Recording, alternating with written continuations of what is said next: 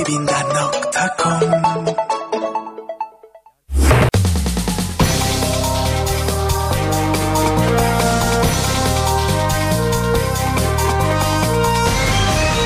Eve dönerken İyi akşamlar ben Öykü Özdoğan eve dönerken başlıyor Türkiye ve dünyadan günün önemli gelişmeleriyle karşınızda olacağız. Öne çıkan haberlerin özetiyle başlıyoruz. Mecliste pantolon yasağı kalkıyor. Kadın vekiller başörtüsünün ardından pantolonla da meclise girebilecek. Mustafa Sarıgül resmen CHP'de. Üyelik hakkını geri kazanan Sarıgül, baba ocağına döndüğü için mutlu olduğunu söyledi. Genelkurmay Başkanı Orgeneral Necdet Özel'in ardından dönemin Kara Kuvvetleri Komutanı Aytaç Yalman da balyoz davası ile ilgili sessizliğini bozdu. Yalman eski Genelkurmay Başkanı Hilmi Özkök'ün kendisine ayrıntılı bilgi vermemekle suçladı. Ses kayıtları elime geçseydi gerekli incelemeyi yapardım dedi. Yalman'ın suçladığı isimlerden olan Çetin Doğan'dan da yanıt gecikmedi. Darbe iddialarına konu seminerden Yalman'ın haberi vardı dedi. Cumhurbaşkanı Abdullah Gül İngiliz The Guardian gazetesine konuştu. Cumhurbaşkanlığına aday olup olmayacağı konusundaki soruya konuşmak için erken seçenekler masada yanıtını verdi. Bütçe maratonu gergin başladı. İlk güne Sayıştay raporları damga vurdu. CHP ve BDP Sayıştay'ın gerçek raporlarının meclise sunulmadığını iddia etti. Sayıştay Başkanı muhalefetin iddiasının gerçek dışı olduğunu söyledi. CHP'liler salonu terk etti. BDP'liler ise Sayıştay Başkanı'na sert çıktı.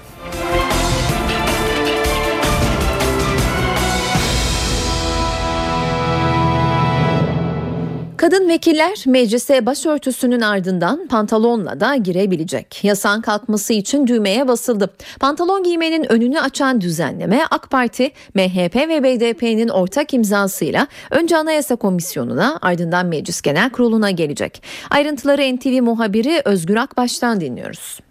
Türkiye Büyük Millet Meclisi'nde başörtüsünün ardından bir tabu daha yıkılıyor. Mecliste pantolon yasağının kalkması için düğmeye basıldı pantolon yasağının kalkmasını öngören düzenleme AK Parti, MHP ve BDP'nin ortak imzasıyla önce Anayasa Komisyonu'na ardından Meclis Genel Kurulu'na gelecek. Bu anlamda başörtüsünün meclise girmesinin ardından kadın milletvekillerinin en büyük şikayet konusu olan pantolon yasağının kalkması için düğmeye basıldığını söylemek pek de yanlış olmaz. AK Parti ve MHP biraz önce e, anlattığım gibi AK Parti ve MHP meclisteki pantolon yasağının kalkması için ortak hareket etme kararı aldı. O ortak hareket edilen karara BDP de eklendi. BDP de hazırlanan teklife imzaları attı. Teklif CHP'ye de sunuldu, Cumhuriyet Halk Partisi'ne de sunuldu. Ancak CHP teklife karşı çıkmazken yani tek, mevcut e, önlerine gelen teklife karşı çıkmazken bu teklife imza atmama kararı aldı. Çünkü CHP'li kurmaylar zaten konuyla ilgili Anayasa Komisyonu'nda kabul edilen bir teklifin olduğunu ve o kabul edilen teklifin Meclis Genel Kurulu'na getirilmesi gerektiğini ifade ediyorlar. Özellikle CHP Grup Başkan Vekili Engin Altay iki yıldır e, özellikle Şafak Pavey'in özel durumunu hatırlatarak iki yıldır büyük bir ayıp yaşanıyordu mecliste. Bu teklifle bu ayıbın ortadan kalkmasını istiyorlar ve bu ayıba bizi de bulaştırmak istiyorlar. Biz buna bulaşmıyoruz dedi. Bu yüzden bu teklife karşı çıkmıyoruz ama imzalamayacağız. E, mevcut e, komisyonda kabul edilen teklif var. Bu teklifin genel kurula getirmesi gerekir ifadesini kullandı. Peki yeni getirilecek düzenlemede nasıl bir değişiklik var? Meclis, meclis iş düzüğünün 56. maddesinin ikinci fıkrasının son cümlesi değiştiriliyor. Mevcut iş düzükte bayanlar tayyör giyerler ibaresi vardı. Tayyörün Türkçe sözlükteki anlamı etek ve ceket olarak tanımlandığı için kadınlar pantolonla meclise giremiyordu. Hazırlanan teklifle o düzenleme kadınlar tayyör ya da ceket ve pantolon giyerler cümlesiyle değiştirildi. Ortak imzaların atıldığı teklif ilk olarak Anayasa Komisyonu'nda ele alınacak. Teklifin orada kabul edilmesinin ardından Meclis Genel Kurulu'nda oylanarak yasalaşacak. Cumhurbaşkanının onayın ardından meclisteki pantolon yasağı tamamen kalkmış olacak. Mustafa Sarıgül ile CHP'nin yolları yeniden kesişti. Pazar günü CHP'ye katılan Sarıgül, parti meclisi kararını bugün düzenlediği basın toplantısıyla değerlendirdi. Önce yerelde sonra genelde iktidar olmak için çalışacağız diyen Sarıgül, Kemal Kılıçdaroğlu'na da teşekkür etti. Türkiye, Türkiye sevdalarıyla bereketli sofraları kurmaya geldik. Sarıgül tezahüratlarla girdi salona. Önce Kemal Kılıçdaroğlu'na teşekkür etti. Bugün Türkiye Cumhuriyeti için, ülkem için çok güzel bir gün. Yıllar sonra Cumhuriyet Halk Partisi'ne, baba ocağına geri dönüyorum. CHP Parti Meclisi'nin bu kararı sorumluluklarımızı arttırmıştır diyen Sarıgül, önceki hedefinin yerel seçimler olduğunu söyledi. Önce yerel seçimlerde, sonra da Allah'ımın izniyle genel seçimlerde bayrağı burca dikmek için hepimiz hep birlikte gecemizi gündüzümüze katacağız. Çalmadığımız kapı, sıkmadığımız el kalmayacak. Sarıgül, CHP'de yeni bir sayfa açıldığını da sözlerine ekledi. Ötekisi olmayan, senden benden ayrımı yapılmayan, herkesin birbirine sevgiyle yaklaştığı yeni bir dönemi birlikte başlatacağız. Önce İstanbul'u, sonra bu güzel ülkemizi sevgisizlikten, umutsuzluktan, mutsuzluktan inşallah ve inşallah birlikte kurtaracağız. Şişli Belediye Başkanı Mustafa Sarıgül, 9 Kasım'da CHP kimlik kartını alacak. CHP Genel Başkan Yardımcısı Adnan Keskin NTV yayınında İstanbul Belediye Başkan adayının nasıl belirleneceğini anlattı. Ya kamuoyu yoklaması yapılarak veyahut da tüm üyelerimizin iştirakiyle eğilim yoklaması yaparak adayımızı belirleyeceğiz. O süreçten çıkan kişi Cumhuriyet Halk Partisi'nin İstanbul Metropol Belediye Başkan adayı olacaktır. Umuyorum, diliyorum bu süreçten Sayın Sarıgül çıkar ve Cumhuriyet Halk Partisi'nin İstanbul Büyükşehir Belediye Başkan adayı olarak vatandaşımızın karşısına çıkma hakkını elde eder. Eski Kara Kuvvetleri Komutanı Aytaç Yalman balyoz davası konusunda ilk kez konuştu ve kendisini eleştiren silah arkadaşlarına artık yeter dedi.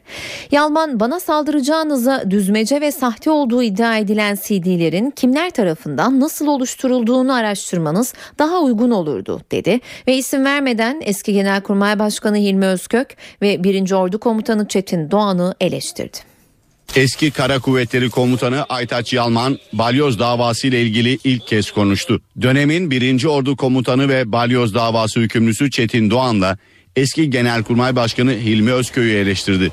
Seminerdeki ses kayıtlarını Genelkurmay Başkanı'ndan öğrendiğimi, ses kayıtlarını görmediğimi ve bu konuda hiç kimseden araştırma yapmam istenmediğini özellikle belirtmek isterim. Esasen söz konusu ses kayıtları elime geçseydi karargahım ile paylaşır, gerekli inceleme için hazırlıkları yapardım. Genelkurmay Başkanım Yalman, Çetin Doğan'ın emrine itaatsizlik ettiğini, Emasya planının emri dışında seminerde görüşüldüğünü söyledi. Bu seminer emre aykırı olarak yapılan, muaşeret kurallarına uymayan, amacını ve haddini aşan bir kahramanlık gösterisinden başka bir şey değildir. Silahlı kuvvetler içinde zaman zaman yaşanan bir sorun olan, ben daha çok vatanseverim, Cumhuriyetin değerlerini özellikle laikliği ve Atatürk'ün mirasını en iyi ben koruyabilirim kompleksi, bu plan seminerinde askeri muaşeret kurallarını da hiçe sayarak uygulanmıştır. Yalman'ın eleştirdiği Çetin Doğan'dan da bir açıklama geldi. Doğan, Yalman'ın plan seminerinden haberi vardı. Kendi döneminde cereyan eden olaylardan nasıl haberi yokmuş ifadesini kullandı. Türkiye yerel seçimin ardından Cumhurbaşkanlığı seçimine kilitlenecek. Ancak köşk için kimlerin aday olacağı henüz belirsiz. Bu konuda İngiliz Guardian gazetesine konuşan Cumhurbaşkanı Abdullah Gül, aday olup olmama konusunda henüz karar vermediğini söyledi ve seçenekler masada ifadesini kullandı. İngiliz gazetesi Gül'ün bu ifadesinden yola çıkarak Gül köşk seçiminde Erdoğan'a rakip olabilir varsayımında bulundu. Cumhurbaşkanı Abdullah Gül, Cumhurbaşkanlığı seçimlerinde Başbakan Recep Tayyip Erdoğan'a rakip olabilir. Bu tespit İngiliz The Guardian gazetesine ait. Gazete bu tespitini Gül'le yaptığı mülakata dayandırdı. Gazeteye konuşan Gül, aday olup olmayacağı yönündeki soruyu henüz karar vermek için erken şeklinde yanıtladı. Adaylık konusunda karar vermek için henüz erken. Bu konuda bütün seçenekler açık. Cumhurbaşkanı Abdullah Gül, demecinde başbakanla dost olduklarına vurgu yaptı. Biz iktidardaki partiyi Tayyip Erdoğan'la birlikte kurduk. Partiyi hükümete birlikte taşıdık. Türkiye'yi birlikte değiştirdik. Erdoğan dostumdur ve tüm bu yıllar içinde omuz omuza çalıştık. Alkol ve başörtüsü gibi konularda Başbakan Erdoğan'la aralarında uyuşmazlık olduğunu reddeden Gül, demokratikleşme konusunda yapılması gerekenler olduğunu söyledi. Türkiye'de demokrasi açığı var. Standartlarımızı ve kriterlerimizi ileri taşımak için hala gitmemiz gereken yol var. Gül'ün gündeminde Suriye'de vardı. Suriye Akdeniz'in Afganistan'ı oluyor diyen Cumhurbaşkanı bu ülkedeki radikalleşmenin komşuları ve Avrupa için büyüyen bir tehdit olduğunu vurguladı. Türkiye-Avrupa Birliği ilişkilerinde yeni bir dönem başlıyor. 3 yıl aranın ardından Avrupa Birliği müzakerelerinde bir başlık daha açılacak. Avrupa Birliği Bakanı Egemen Bağış yarın yapılacak 22. fasıl açılış töreni için bu akşam Brüksel'e gidiyor. 29 Kasım'da da Brüksel'de dörtlü bir zirvenin yapılması gündemde. Haziran ayında açılması bekleniyordu. Almanya engeline takıldı. Sonra o engeli yine Almanya kaldırdı. Avrupa Birliği müzakerelerinde 22. fasıl olan bölgesel politikalar ve yapısal araçların koordinasyonu başlığı salı günü açılıyor. Brüksel'de yapılacak törene Avrupa Birliği Bakanı Egemen Bağış katılacak. Onlarda her zaman işbirliği yapmıştır. Ve Türkiye 3 yıl aradan sonra ilk kez müzakere sürecinde başlık açmış olacak. Ancak Türkiye'nin önünde hala Kıbrıs sorunu yüzünden duran siyasi engeller var. 14 başlık Rum tarafının baskısıyla açılamıyor. Avrupa Birliği özellikle 23. başlık yargı ve temel haklarla 24. başlık olan adalet, özgürlük ve güvenlik fasıllarının önündeki engeli kaldırmak için Kıbrıs sorununun çözülmesine şart koşuyor. Bu arada Birleşmiş Milletler Kıbrıs'ta müzakerelerin yeniden başlayabilmesi için çalışmalarını sürdürüyor. Adanın iki tarafının siyasi temsilcilerinin karşılıklı Atina ve Ankara ziyareti gündemde. Ayrıca Türkiye ile Avrupa Birliği arasında dörtlü zirve için hazırlık yapılıyor. Avrupa Birliği Dış İlişkiler ve Güvenlik Politikası Yüksek Temsilcisi Catherine Ashton, Avrupa Birliği'nin genişlemeden sorumlu üyesi Stefan Füle, Dışişleri Bakanı Ahmet Davutoğlu ve Avrupa Birliği Bakanı Egemen Bağış'ın önümüzdeki aylarda Brüksel'de bir araya gelmesi planlanıyor. Sırada ekonomi notları var. Para ve sermaye piyasalarındaki gelişmeleri CNBC'den Enis Şener'den alacağız. Enis seni dinliyoruz. İyi akşamlar. Borsa İstanbul haftanın ilk işlem gününü toparlanma çabasıyla geçirdi. Geçtiğimiz hafta 80 bin seviyelerden 76 binlere geri çekilen endeks bugün tekrar 77 bin seviyesini zorladı. Şirketlerin 3. çeyrek bilançoları takip ediliyor. TL tarafında ise kayıplar vardı. Özellikle enflasyon verisinin beklentilerin üzerinde olması dolar TL'nin 2.02'ye çıkmasına yol açtı. Yine enflasyon etkisiyle gösterge tahvili faizi de %8'in üzerinde kalmaya devam etti. Avrupa borsalarında ise açıklanan olumlu bilançolar endeksleri destekledi ve borsalar yükseldi. Spot altın ise toparlandı ve 1300 dolar seviyesinden gelen tepki alımlarıyla tekrar 1320 dolar seviyesine yükseldi. Öykü. Enis teşekkürler. CNBC'den Enis Şener'den telefon hattımızdaydı. Bugünkü ekonomi notlarını aktardı. Saat 17.16 eve dönerken de günün öne çıkan gelişmeleriyle yeniden karşınızdayız. Türk askerine Suriye sınır boyunda yeni bir taciz ateşi açıldı. Genelkurmay Başkanlığından yapılan açıklamada Kilis'te devriye görevi yapan askerlere Suriye tarafında bulunan iki çadırda kalan Suriyeliler tarafından 40-50 el ateş açıldığı bildirildi. Ateş sonucu bir devriye aracı isabet aldı. Taciz ateşinde asker yaralanmadı. Bölgeye sevk edilen zırhlı araç ateşe misliyle karşı karşılık verdi. Yine sınır hattından bir haberle devam ediyoruz. Türkiye'den Suriye'ye kaçmaya çalışırken durdurulan 3 araçtaki 1 ton kükürt ve içeriği bilinmeyen madde mercek altında. Hatay'daki AFAD ekipleri araçta kapakları mühürlü 8 varil içinde bulunan maddeyle ilgili ilk incelemeden sonuç alamadı. Bunun üzerine Ankara'dan daha gelişmiş cihaz ve ekipman talep edildi. Olayla ilgili gözaltına alınan Bosna Hersek uyruklu Fransız vatandaşının Reyhanlı Savcılığındaki sorgusu tamamlandı zanlı olayla bağlantısı olmadığı gerekçesiyle serbest bırakıldı. Önceki gün Hatay Narlıca yakınlarında yasak bölgede ilerleyen 3 araç tespit eden jandarma araçları lastiklerini ateş açarak durdurabilmişti. 3 araçtan birinde çuvallar içinde 1 ton kükürtle kapakları mühürlü 8 varil ele geçirilmişti. İstanbul Avcılar'da düzenlenen bir operasyonda DHKPC'nin Maltepe sorumlusu olduğu öne sürülen bir kişi gözaltına alındı. Maltepe Gül Suyu'nda geçen ay terörle mücadele polisleri DHKPC örgütüne yönelik operasyonlar düzenlemiş, çok sayıda kişiyi gözaltına almıştı. Gül Suyu'nda yapılan operasyonda gözaltı listesinde bulunan ancak yakalanamayan örgütün Gül Suyu sorumlusu olduğu ifade edilen Figen Şeyh'in Avcılar'da saklandığı belirlendi. Belirlenen adrese özel hareket harekat ekipleri desteğiyle operasyon düzenlendi ve zanlı gözaltına alındı. NTV Radyo Orta Doğu Teknik Üniversitesi'nin yolu çöktü. Ankara Büyükşehir Belediyesi ekiplerinin Orta Doğu Teknik Üniversitesi ormanındaki yol çalışmaları sırasında su borusu patladı. Su borusunun patlamasıyla birlikte Orta Doğu Teknik Üniversitesi giriş yolu yeni yapılmakta olan yolun üzerine çöktü. Öğrenciler ve akademisyenler kampüs girişinde güçlük yaşadı. ODTÜ'de bir gecede yapılan yol çöktü. Bir süredir kampüsten geçecek yolla ilgili tartışmalar sürerken Ankara Büyükşehir Belediyesi ekiplerinin çalışması sırasında asfalt yolun altından geçen su borusu patladı. Ankara Büyükşehir Belediyesi'nin bayramda bir gecede yaptığı yol çöktü. Yolun çökmesinin gerekçesi olarak su borularındaki patlama gösterildi. Çökme ODTÜ'nün A4 kapısına çok yakın bir bölgede meydana geldi. Kampüse ulaşımın sağlandığı caddenin bir bölümü yeni yolun üzerine çöktü. 100. Yıl Mahallesi'nin bir bölümünde sular kesildi. Yapımı süren ODTÜ yolunun üzeri suyla kaplandı. Göçük nedeniyle toplu taşıma araçları ve özel otomobilleriyle derse gelen öğrenci ve akademisyenler kampüs alanına giremedi. Öğrenciler dersliklerine yürüyerek gitmek zorunda kaldı. Yolun çöktüğü haberi üzerine bazı CHP milletvekilleri de olay yerine geldi. Çöken sadece yollar değildir. Çöken aynı zamanda bir zihniyettir. Ankara'nın altını çürütmüş durumdadır beceriksiz Melih Gökçek. Belediye ekipleri onarım çalışmalarına başladı. Yarın dünyanın gözü Türkiye'de olacak. Antalya'da gerçekleştirilecek olan European Tour adlı golf turnuvası için dünyanın en başarılı golf oyuncusu Tiger Woods Türkiye'ye gelecek. Woods ilk olarak İstanbul'da Boğaziçi Köprüsü'nde bir gösteri vuruşu yapacak. Bu gösteri vuruşu nedeniyle Boğaziçi Köprüsü saat 14-14.28 arası trafiğe kapatılacak. Tarihi an uluslararası yayın organları tarafından da can verilecek.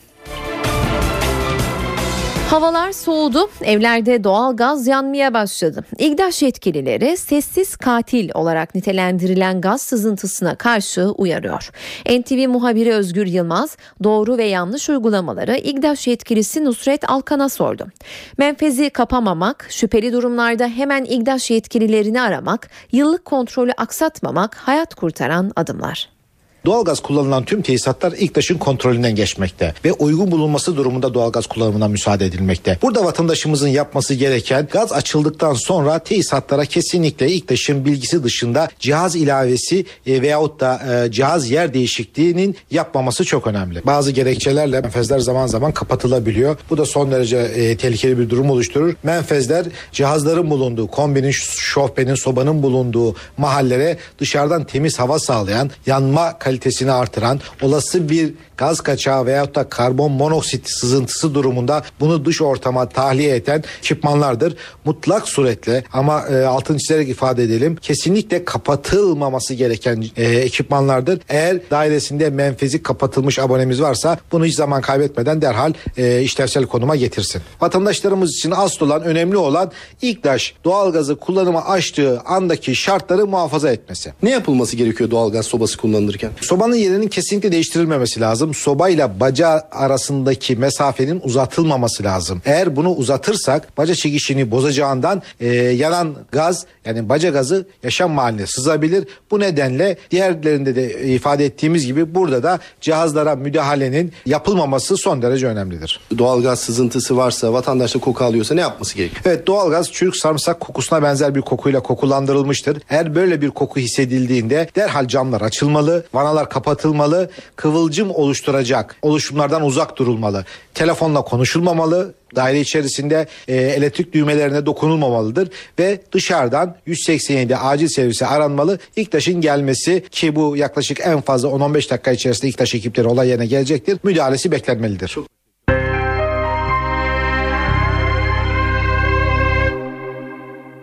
Mecliste bütçe maratonu başladı. Plan ve Bütçe Komisyonu'nda iki hafta sürecek bütçe görüşmelerinin ilk gününde Türkiye Büyük Millet Meclisi, Cumhurbaşkanlığı ve Sayıştay bütçeleri ele alınıyor. O görüşmelerde Sayıştay raporları ile ilgili tartışma komisyona damgasını vurdu. Komisyonda muhalefetin eleştirileri zaman zaman tansiyonu yükseltti. CHP'liler komisyonu terk etti. Sayın Başkan. Ya Sayın Başkan nerede? Ya Sayın Başkan. Allah aşkına bu rapor mu ya? Bu raporları. Bu rapor mu ya? İki hafta sürecek bütçe maratonu bu görüntülerle başladı. Muhalefet Sayıştay raporlarının eksik olduğunu belirtti. Görüşmelerin yapılamayacağını savundu. Nerede rapor? Bunu bize belge bilgi diye göndermek hepimize bir hakarettir Sayın Başkanım. Hakarettir. Tartışmaların ardından meclis başkanlığı bütçesine geçildi. Meclis Başkanı Cemil Çiçek milletvekillerine uyarılar da içeren bir sonuç konuşması yaptı. Yeni yasama yılında gerek konuşmalarda gerekse meclis başkanlığına sunulan önergelerde kaba ve yaralayıcı sözlerden kaçılması konusunda gerekli hassasiyeti hasreten rica ediyorum. Sayıştay'la ilgili bir eleştiriniz varsa Çiçek'in konuşmasının ardından gerilim kaldığı yerden devam etti. meclis başkanlığına 151 adet rapor gönderilmiş. Nerede rapor Sayın Başkan? raporlar- Ya Sayın Başkan nerede? Ya Sayın Başkan Allah aşkına bu rapor mu ya? Bir süre ara verilen toplantıda muhalefetin eleştirilerine Sayıştay Başkanı Recai Akgel cevap verdi. 5018 ve 6085 sayılı Sayıştay Kanunu açısından herhangi bir eksiklik bulunmamaktadır. Bu rapor mu? Evet lütfen arkadaşlar Sayın Aslanoğlu lütfen. Lütfen açıklayacak. Açıklayacak efendim lütfen. Akgel'in sözleri de tepkileri dindirmedi. CHP'liler salonu terk etti. Sayın Aslanoğlu. BDP'li Hasip Kaplan Sayıştay Başkanı'na sert çıktı. Sayın Başkanım bütün raporlarımız hukuka uygundur demesi hukukun katlidir, skandaldır. Kabile devletlerinde bu raporlar verilmez. 2014 yılında asgari ücrete yapılması planlanan zam oranı ile ilgili rakamlar telaffuz edilmeye başlandı. Buna göre hükümet Ocak ve Temmuz dönemlerinde asgari ücrete %3 artı 3 oranında zam yapmayı planlıyor. Bakanlar Kurulu onayıyla tamamlanarak resmi gazetede yayımlanan 2014 programı önümüzdeki yıl asgari ücret ve emekli maaşlarına yapılacak zam planlarını da ortaya koydu. Programa göre asgari ücrete yılbaşında ve Temmuz ayında %3 oranında zam yapılması öngörülüyor. Zam bu oranda kalırsa asgari ücret yılbaşında 25 liraya yakın artarak 829 lira olacak. SSK ve Bağkur emekli maaşlarının ise Ocak ayında %2,85, Temmuz ayında da %2,36 oranında artması planlanıyor. Enflasyon Ekim ayında beklentileri aştı. Aylık bazda son bir yılın en yüksek rakamı görüldü. Tüketici fiyatları endeksi %1,8 oranında yükseldi. Geçen ayın zam şampiyonu fiyatı %62 artan domates oldu.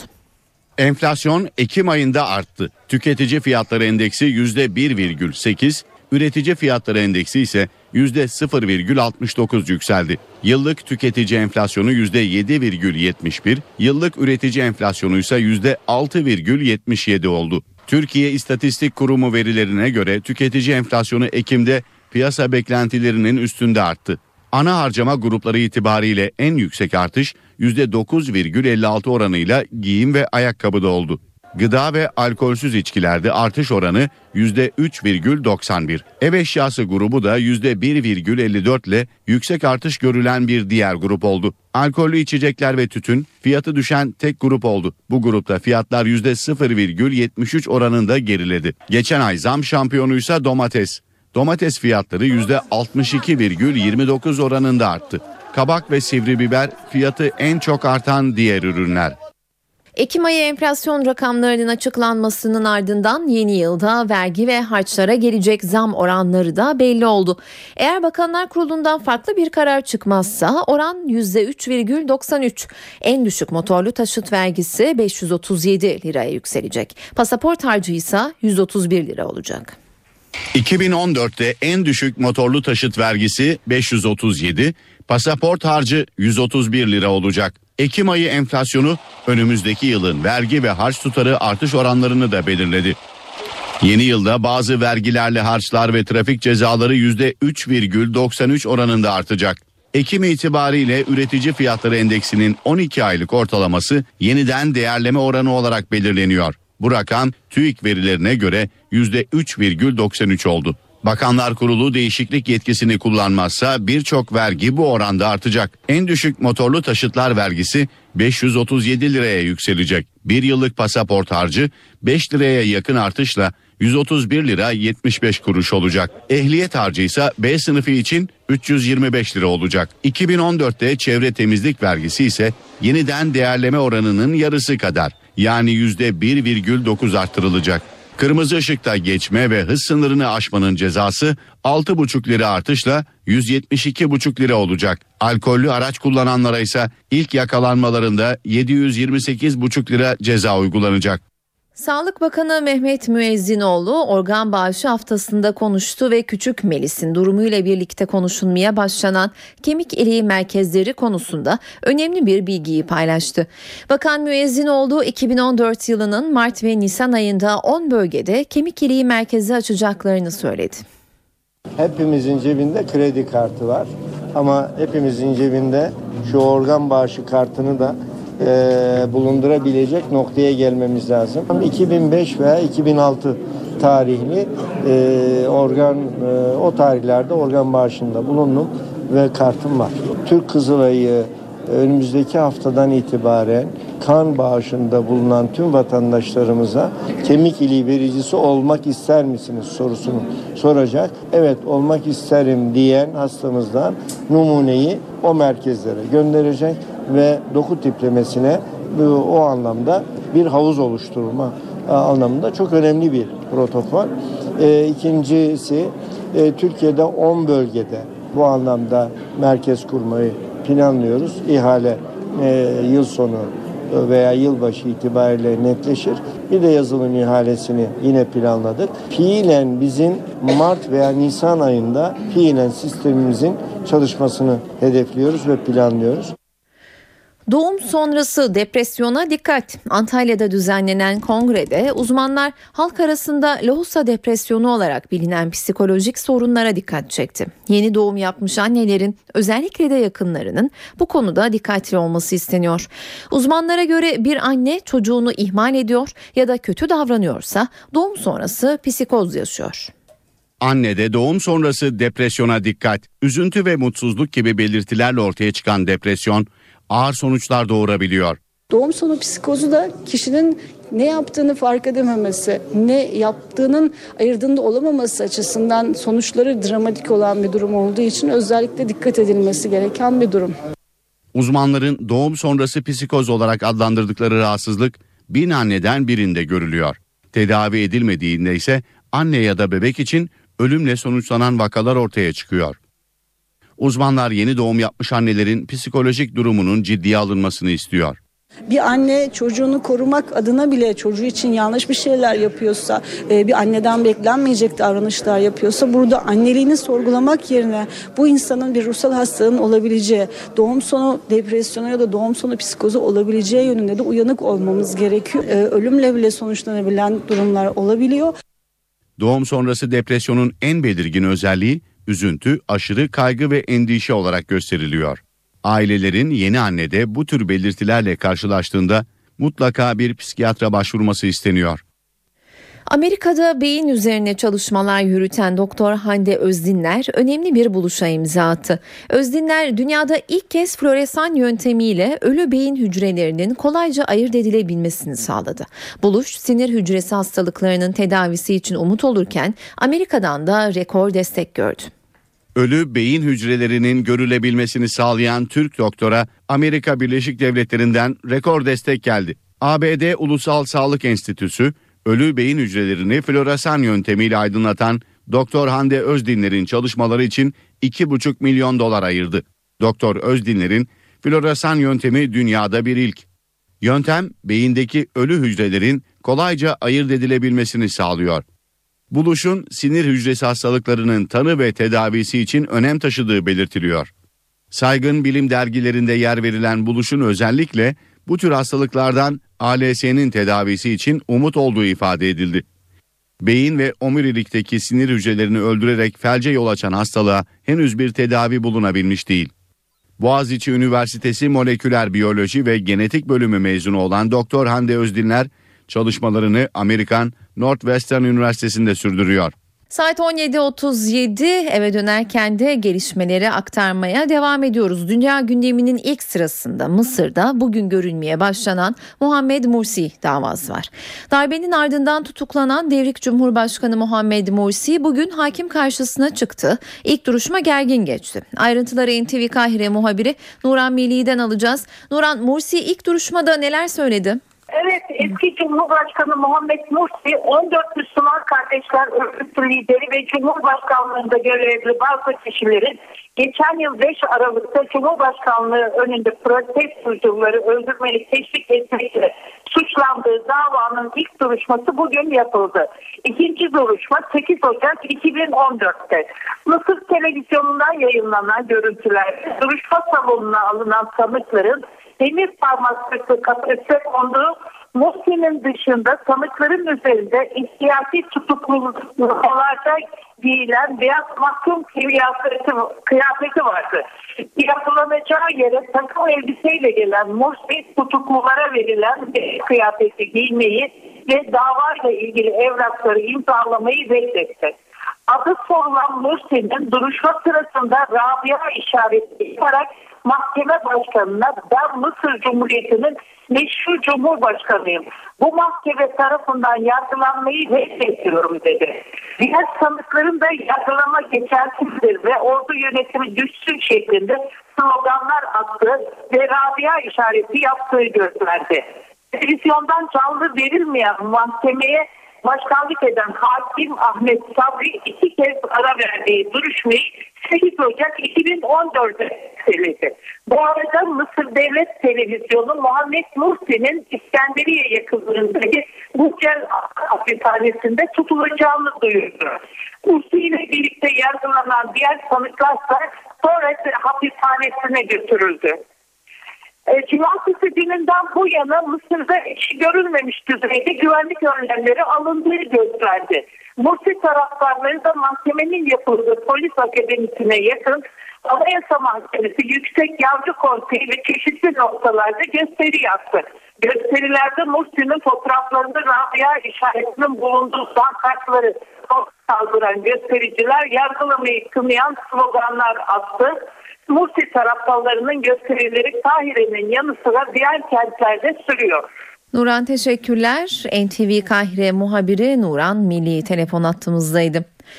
İran'ın başkent başkenti Tahran son yılların en büyük Amerika karşıtı gösterisine sahne oldu. Binlerce İranlı eski Amerikan Büyükelçiliği binası önünde toplandı.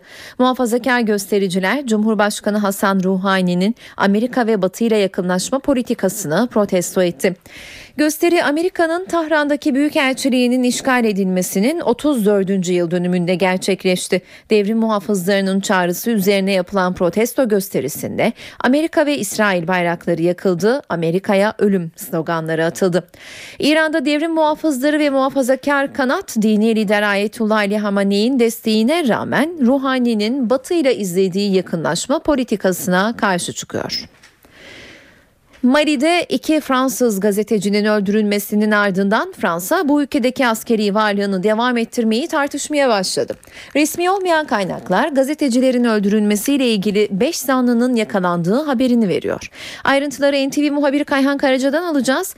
Kayhan Mali konusu Fransa'nın gündemini bu hafta meşgul edeceğe benziyor. Yapılan yorumlar neler? Evet Mali'de iki Fransız gazetecinin e, silahlı gruplar tarafından infaz edilerek öldürülmesi Fransa'da e, derin şok yaratmış durumda. Olay cumartesi günü öğle saatlerinde Mali'nin kuzeyindeki Kidal kentinde yaşandı. Bölgedeki en önemli e, etnik gruplardan olan Tuareglerin yerel plandaki liderlerinden biriyle röportaj yapmak için oradaydılar e, iki gazeteci. Uluslararası Fransız Radyosu muhabiri gazeteciler Gislain Dupont ve Claude Verlaine e, röportaj sırasında da sokak ortasında onlarca kişinin gözleri önünde silahlı bir grup tarafından kaçırıldılar. Kaçırıldıktan 1 saat 40 dakika sonra da kentin 12 kilometre dışında terk edilmiş bir aracın yanında cesetleri kurşunla delinmiş biçimde bulundu.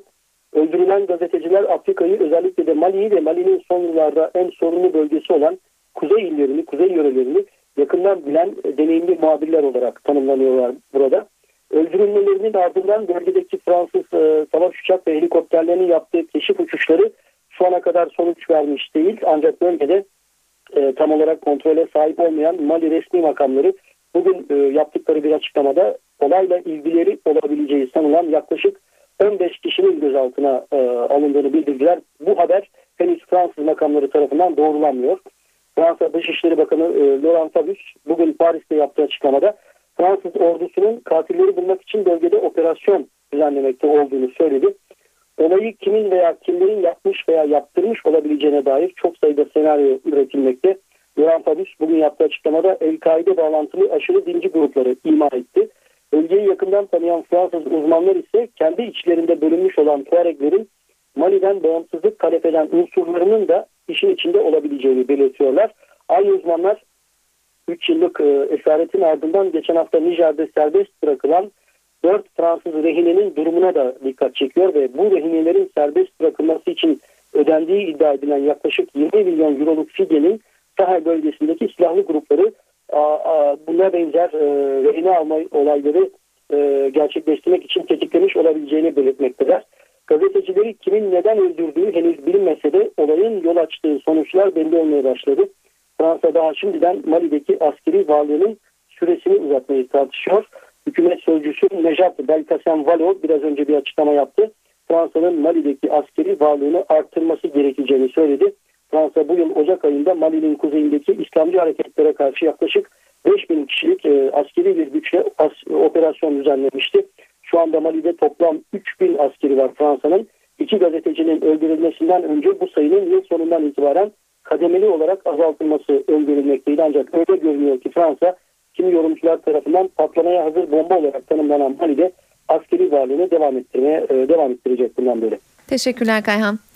NTV muhabiri Kayhan Karaca telefon attığımızdaydı. Tayland'da turistleri taşıyan bir tekne kapasitesinden fazla yolcu alınca battı en az 6 yolcu yaşamını yitirdi. Teknenin kaptanı gözaltına alındı. Tayland'ın doğusundaki ünlü tatil beldesi Pattaya'da turistleri taşıyan bir tekne battı. Beşi turist, altı kişi boğularak can verdi. Kıyıya taşınan yaralılar ambulanslarla hastaneye kaldırıldı.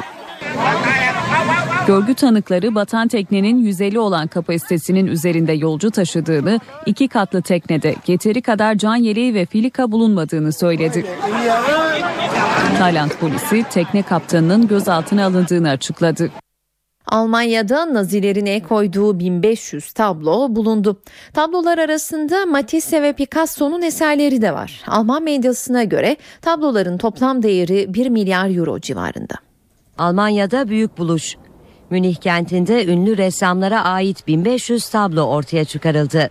Alman medyasına göre tabloların toplam değeri 1 milyar euro civarında. Bu eserler arasında Pablo Picasso, Henri Matisse, Marc Chagall, Paul Klee gibi ressamların tabloları bulunuyor. Eserlerin bir bölümüne Nazi döneminde yozlaşmış olarak değerlendirildiği için el konulduğu belirlendi. Bir bölümü de Yahudi koleksiyonculardan çok ucuz fiyatlara zorla satın alındı ya da çalındı. Sanat eseri ticareti yapan Hildebrand Gurlitt'in tabloları 1930 ve 1940'lı yıllarda satın aldığı, oğlu Cornelius Gurlitt'in de bu eserleri yarım yüzyıldan beri evinde sakladığı belirlendi. Yetkililer tablolara Cornelius Gurlitt ile ilgili vergi kaçakçılığı soruşturması sayesinde ulaştı. Soruşturma çerçevesinde Gurlitt'in evinde yapılan aramada eserler bulundu. Şimdilerde Münih yakınlarındaki Bavyera Gümrük Dairesi'nde tutulan eserlerin tam değeri araştırılıyor. Dünyanın en önemli derbilerinden biri kabul edilen Kızıl Yıldız Partizan maçı olaylı geçti. Maç devam ederken iki takımın taraftarı yaktıkları meşaleleri birbirlerine attı. Konuk takım Partizan taraftarlarının tribünde yaktığı ateş büyüdü. Hakem maça 10 dakika ara verdi. Bu esnada polis ve itfaiye güçleri yangını söndürmeye çalıştı. Müdahalenin ardından devam eden derbiyi ev sahibi Kızıl Yıldız 1-0 kazandı. Saat 18 ben Öykü Özdoğan eve dönerkenin bu bölümüne günün öne çıkan başlıklarıyla başlıyoruz.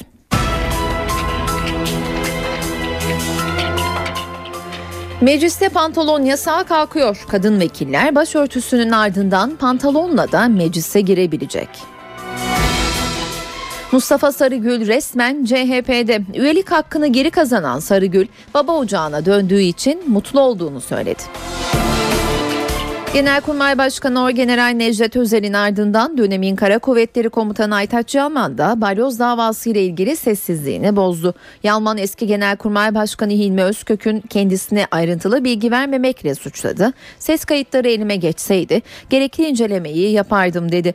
Yalman'ın suçladığı isimlerden Çetin Doğan'dan da yanıt gecikmedi. Darbe iddialarına konu seminerden Yalman'ın haberi vardı dedi. Bütçe maratonu gergin başladı. İlk güne Sayıştay raporları damga vurdu. CHP ve BDP Sayıştay'ın gerçek raporlarının meclise sunulmadığını iddia etti. Sayıştay Başkanı muhalefetin iddiasının gerçek dışı olduğunu söyledi. CHP'liler salonu terk etti. BDP'liler ise Sayıştay Başkanı'na sert çıktı.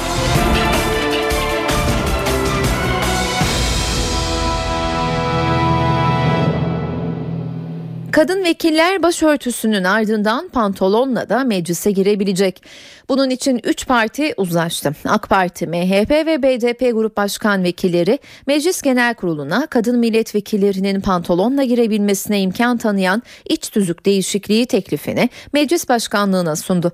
CHP konuyla ilgili yine AK Parti'nin daha önce komisyona verdiği teklifin yenisiyle birebir aynı olduğunu belirterek önceki teklifin meclise getirilmesini istedi ve teklife imza atmadı. Teklifle mevcut iç tüzükteki bayanlar tayyör giyer ifadesi kadınlar tayyör ya da ceket pantolon giyer şeklinde değiştiriliyor. Mecliste bütçe maratonu başladı. Plan ve Bütçe Komisyonu'nda iki hafta sürecek bütçe görüşmelerinin ilk gününde Türkiye Büyük Millet Meclisi, Cumhurbaşkanlığı ve Sayıştay bütçeleri ele alınıyor. O görüşmelerde Sayıştay raporları ile ilgili tartışma komisyona damgasını vurdu. Komisyonda muhalefetin eleştirileri zaman zaman tansiyonu yükseltti. CHP'liler komisyonu terk etti. Sayın Başkan. Ya Sayın Başkan nerede? Ya Sayın Başkan. Allah aşkına bu rapor mu ya? Bu raporları. Bu rapor mu ya? İki hafta sürecek bütçe maratonu bu görüntülerle başladı. Muhalefet Sayıştay raporlarının eksik olduğunu belirtti. Görüşmelerin yapılamayacağını savundu. Nerede rapor? Bunu bize belge bilgi diye göndermek hepimize bir hakarettir Sayın Başkanım. Hakarettir. Tartışmaların ardından meclis başkanlığı bütçesine geçildi. Meclis Başkanı Cemil Çiçek milletvekillerine uyarılar da içeren bir sonuç konuşması yaptı. Yeni yasama yılında gerek konuşmalarda gerekse meclis başkanlığına sunulan önergelerde kaba ve yaralayıcı sözlerden kaçılması konusunda gerekli hassasiyeti hasreten rica ediyorum. Sayıştay'la ilgili bir eleştiriniz varsa Çiçek'in konuşmasının ardından gerilim kaldığı yerden devam etti. Meclis Başkanlığına 151 adet rapor gönderilmiş. Nerede rapor Sayın Başkan? raporlar- Ya Sayın Başkan nerede? Ya Sayın Başkan. Allah aşkına bu rapor mu ya? Bir süre ara verilen toplantıda muhalefetin eleştirilerine Sayıştay Başkanı Recai Akgel cevap verdi. 5018 ve 6085 sayılı Sayıştay Kanunu açısından herhangi bir eksiklik bulunmamaktadır. Bu rapor mu? Evet lütfen arkadaşlar Sayın Aslanoğlu lütfen. Lütfen açıklayacak. Açıklayacak efendim lütfen. Akgel'in sözleri de tepkileri dindirmedi. CHP'liler salonu terk etti. Sayın Aslanoğlu. BDP'li Hasip Kaplan Sayıştay Başkanı'na sert çıktı. Sayın Başkanım bütün raporlarımız hukuka uygundur demesi hukukun katlidir, skandaldır. Kabile devletlerinde bu raporlar verilmez. Mustafa Sarıgül ile CHP'nin yolları yeniden kesişti. Pazar günü CHP'ye katılan Sarıgül, parti meclisi kararını bugün düzenlediği basın toplantısıyla değerlendirdi. Önce yerelde sonra genelde iktidar olmak için çalışacağız diyen Sarıgül, Kemal Kılıçdaroğlu'na da teşekkür etti. Türkiye, Türkiye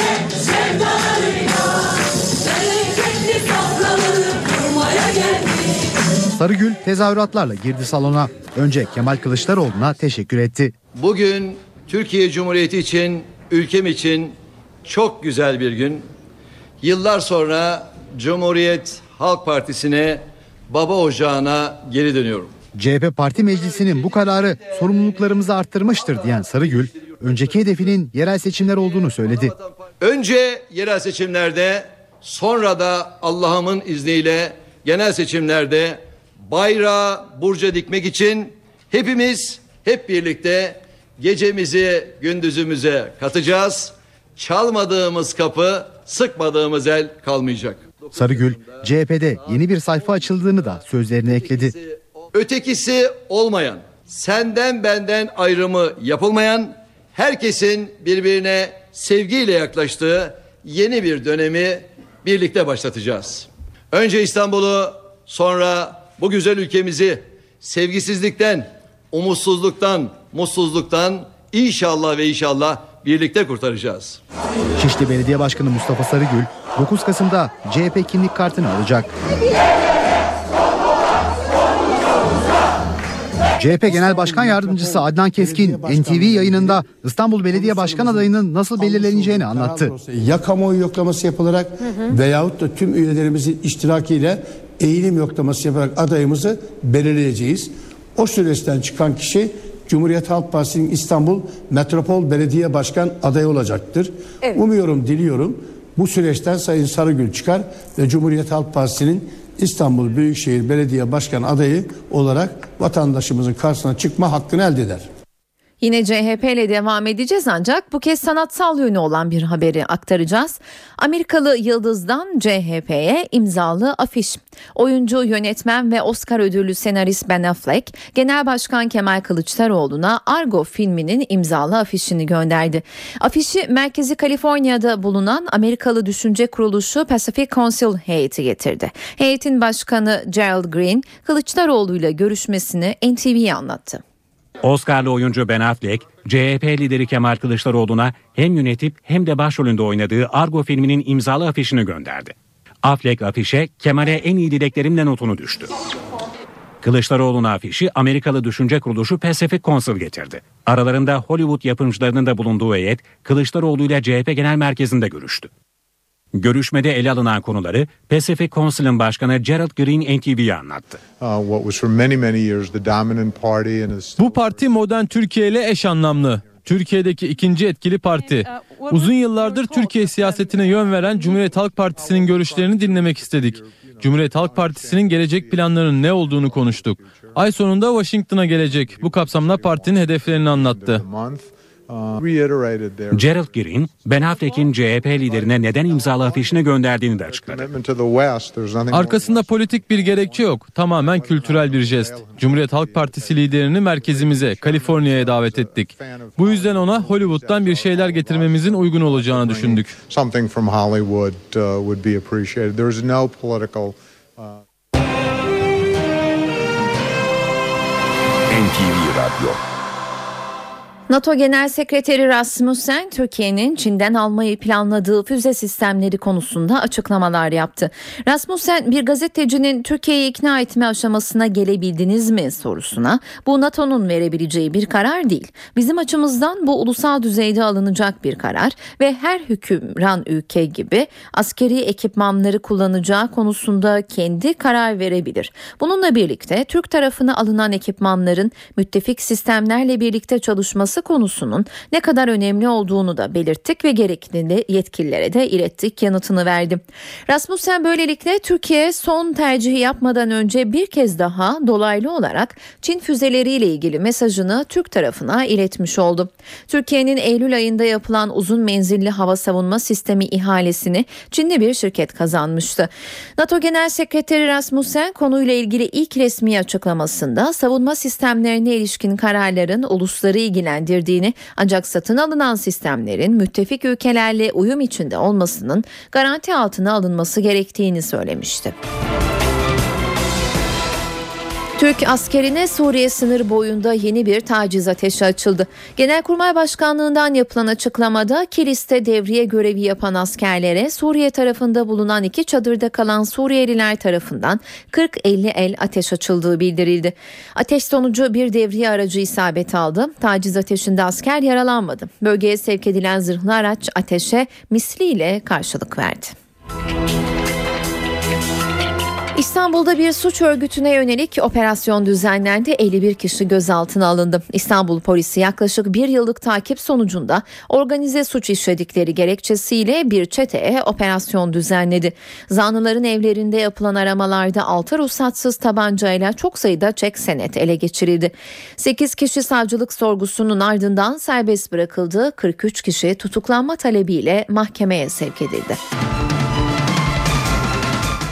Orta Doğu Teknik Üniversitesi'nin yolu çöktü. Ankara Büyükşehir Belediyesi ekiplerinin ODTÜ Ormanı'ndaki yol çalışmaları sırasında su borusu patladı. Su borusunun patlamasıyla birlikte ODTÜ giriş yolunu yeni yapılmakta olan yolun üzerine çöktü.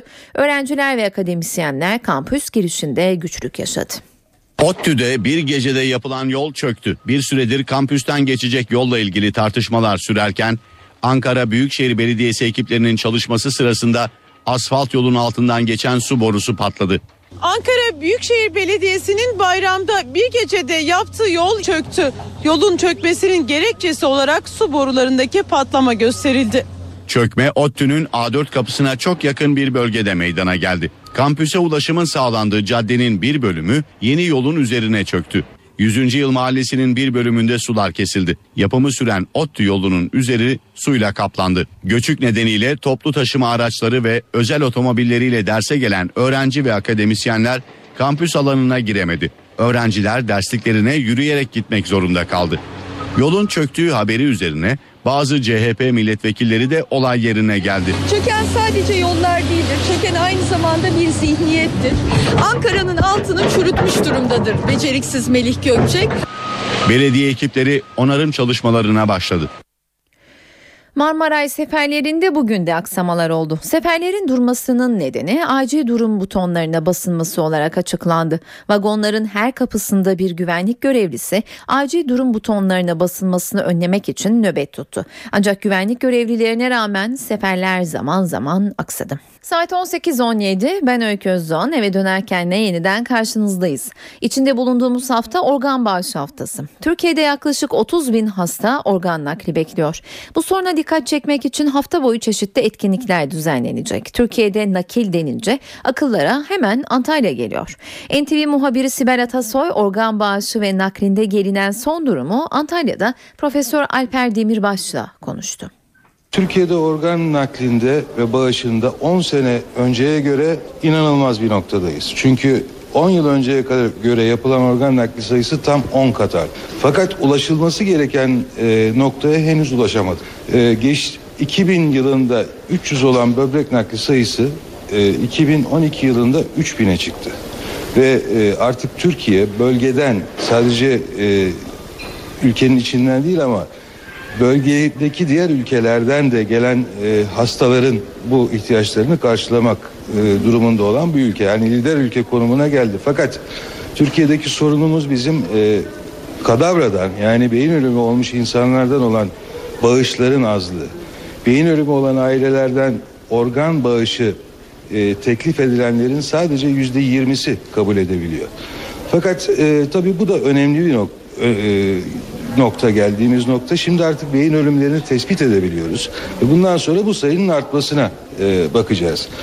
Ama e, Türkiye'deki bu gelişmenin asıl lokomotifi motoru canlı vericili böbrek nakli.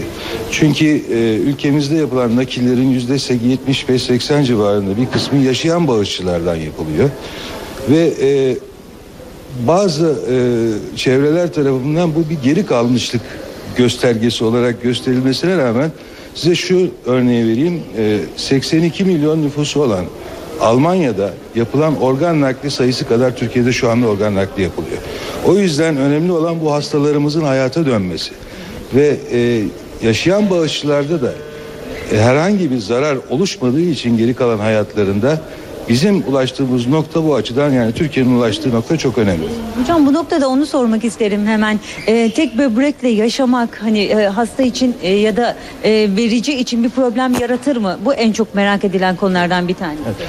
Bakın bu canlı vericili böbrek nakli ameliyatları 1955 yılından beri yapılan ameliyatlar. Yeni yapılan ameliyatlar değil ve bu ameliyatlarda böbrek bağışlayan insanların sağlık durumları 40 yıl boyunca takip edilmiş ve yüzlerce çalışma var bu konuda. Gösterilmiş ki hiçbir e, risk söz konusu değildir böbrek, bağışlayan için.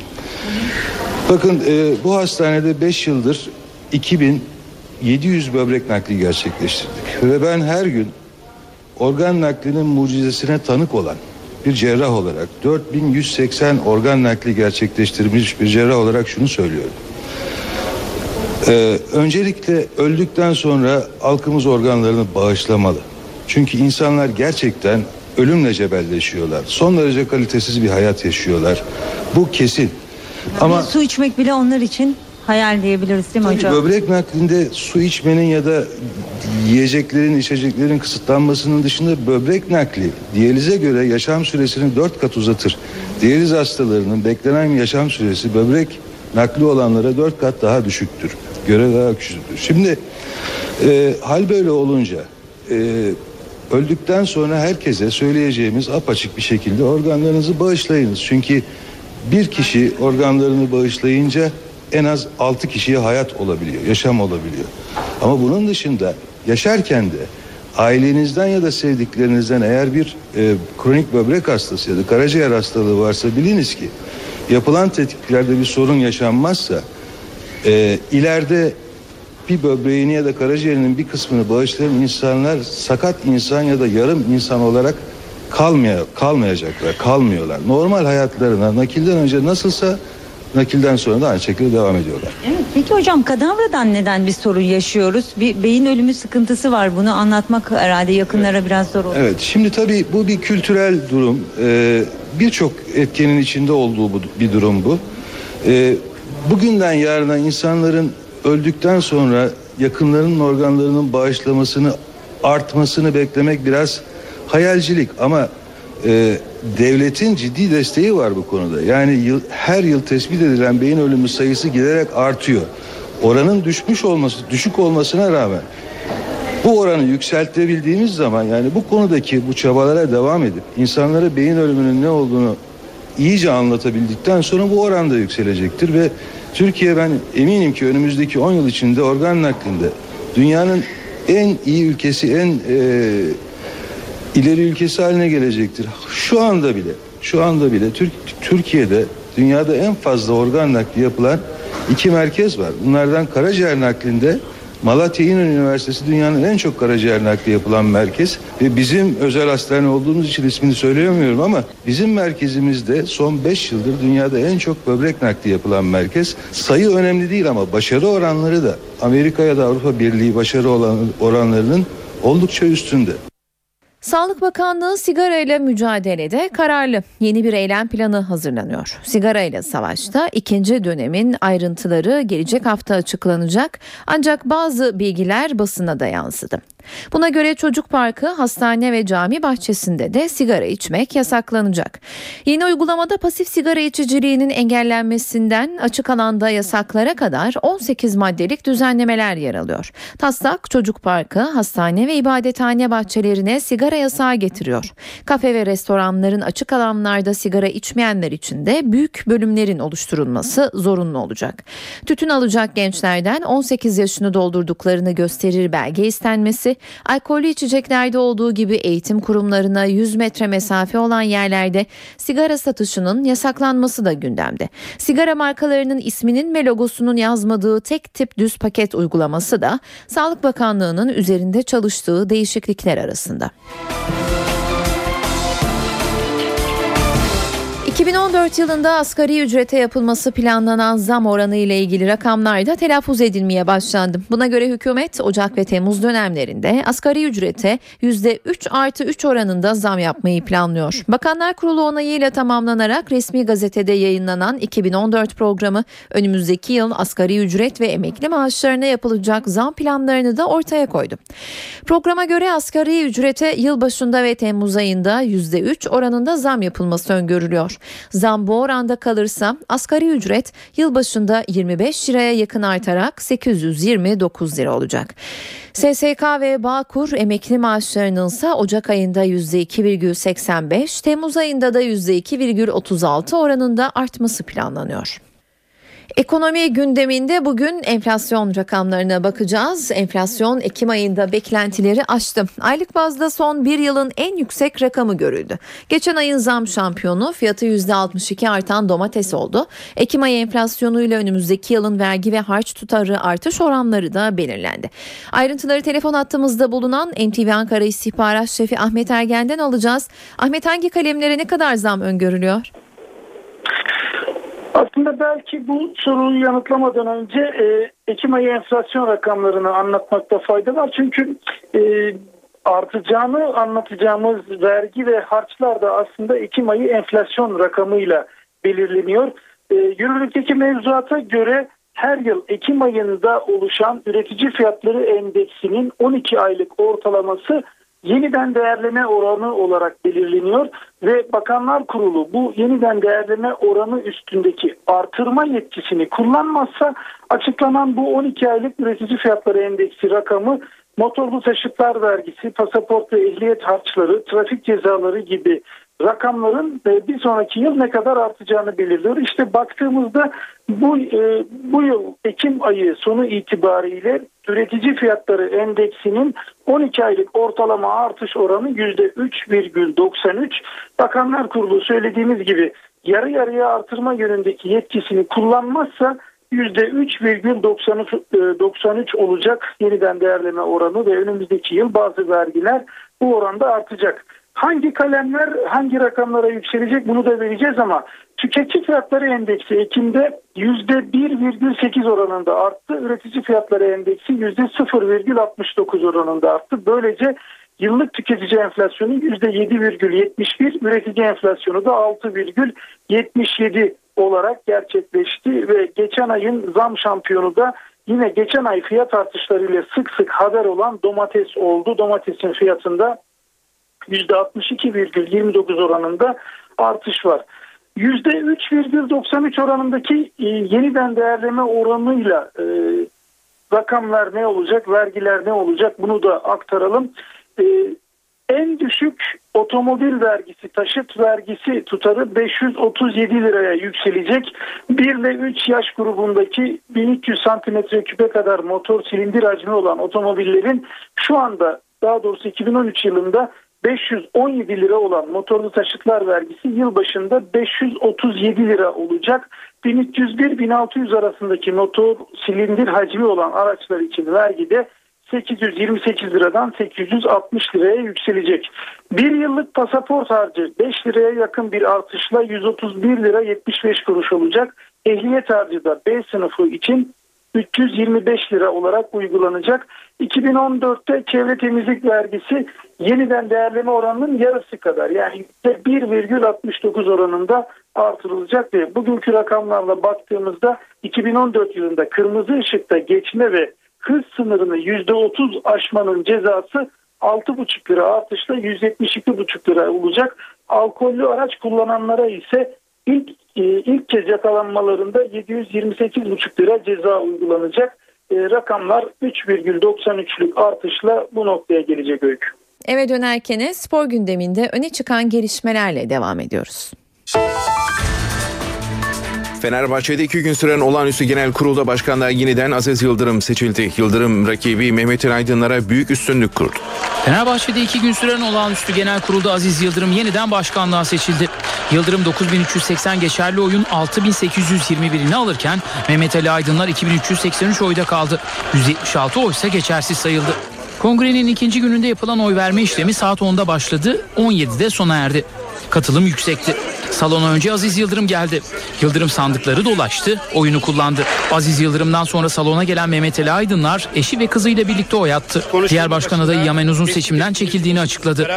Salonda seçim sonuçlarını bekleyen Aziz Yıldırım ve Mehmet Ali Aydınlar kongrenin divan kurulu başkanı Vefa Küçük'ün çağrısıyla bir araya geldi. İkili birbirine başarı diledi. Sandıkların kapanmasının ardından oy sayımına geçildi. Sayım 2 saate yakın sürdü. Resmi sonuçlar açıklanmadan Aziz Yıldırım ve arkadaşlarını tebrik eden Mehmet Ali Aydınlar salondan ayrıldı. Bu sırada Yıldırım ve rakibi Mehmet Ali Aydınların listesinde bulunan Hamdi Akın arasında gerginlik yaşandı. Yıldırım'ın sinirli olduğu gözlendi. Tüm sandıklarda rakibine üstünlük kuran Aziz Yıldırım yeniden başkan oldu. Kazanan Fenerbahçe oldu. Kazanan Aziz Yıldırım oldu.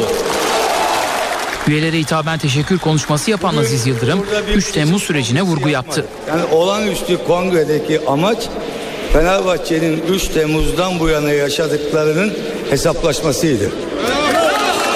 Kulüp içerisinde, kulüp içerisinde günlük yaşayanlarla gerçekte Fenerbahçeli olanların mücadelesiydi bugün. Fenerbahçe'ye ihanet edenlerle Fenerbahçe için gerektiğinde hapise gidenler, dar ağacında olsak da son sözüm sözüm Fenerbahçe diyenlerin mücadelesiydi bu. 11. kez Fenerbahçe başkanlığına seçilen Yıldırım salondan tezahüratlar arasında ayrıldı.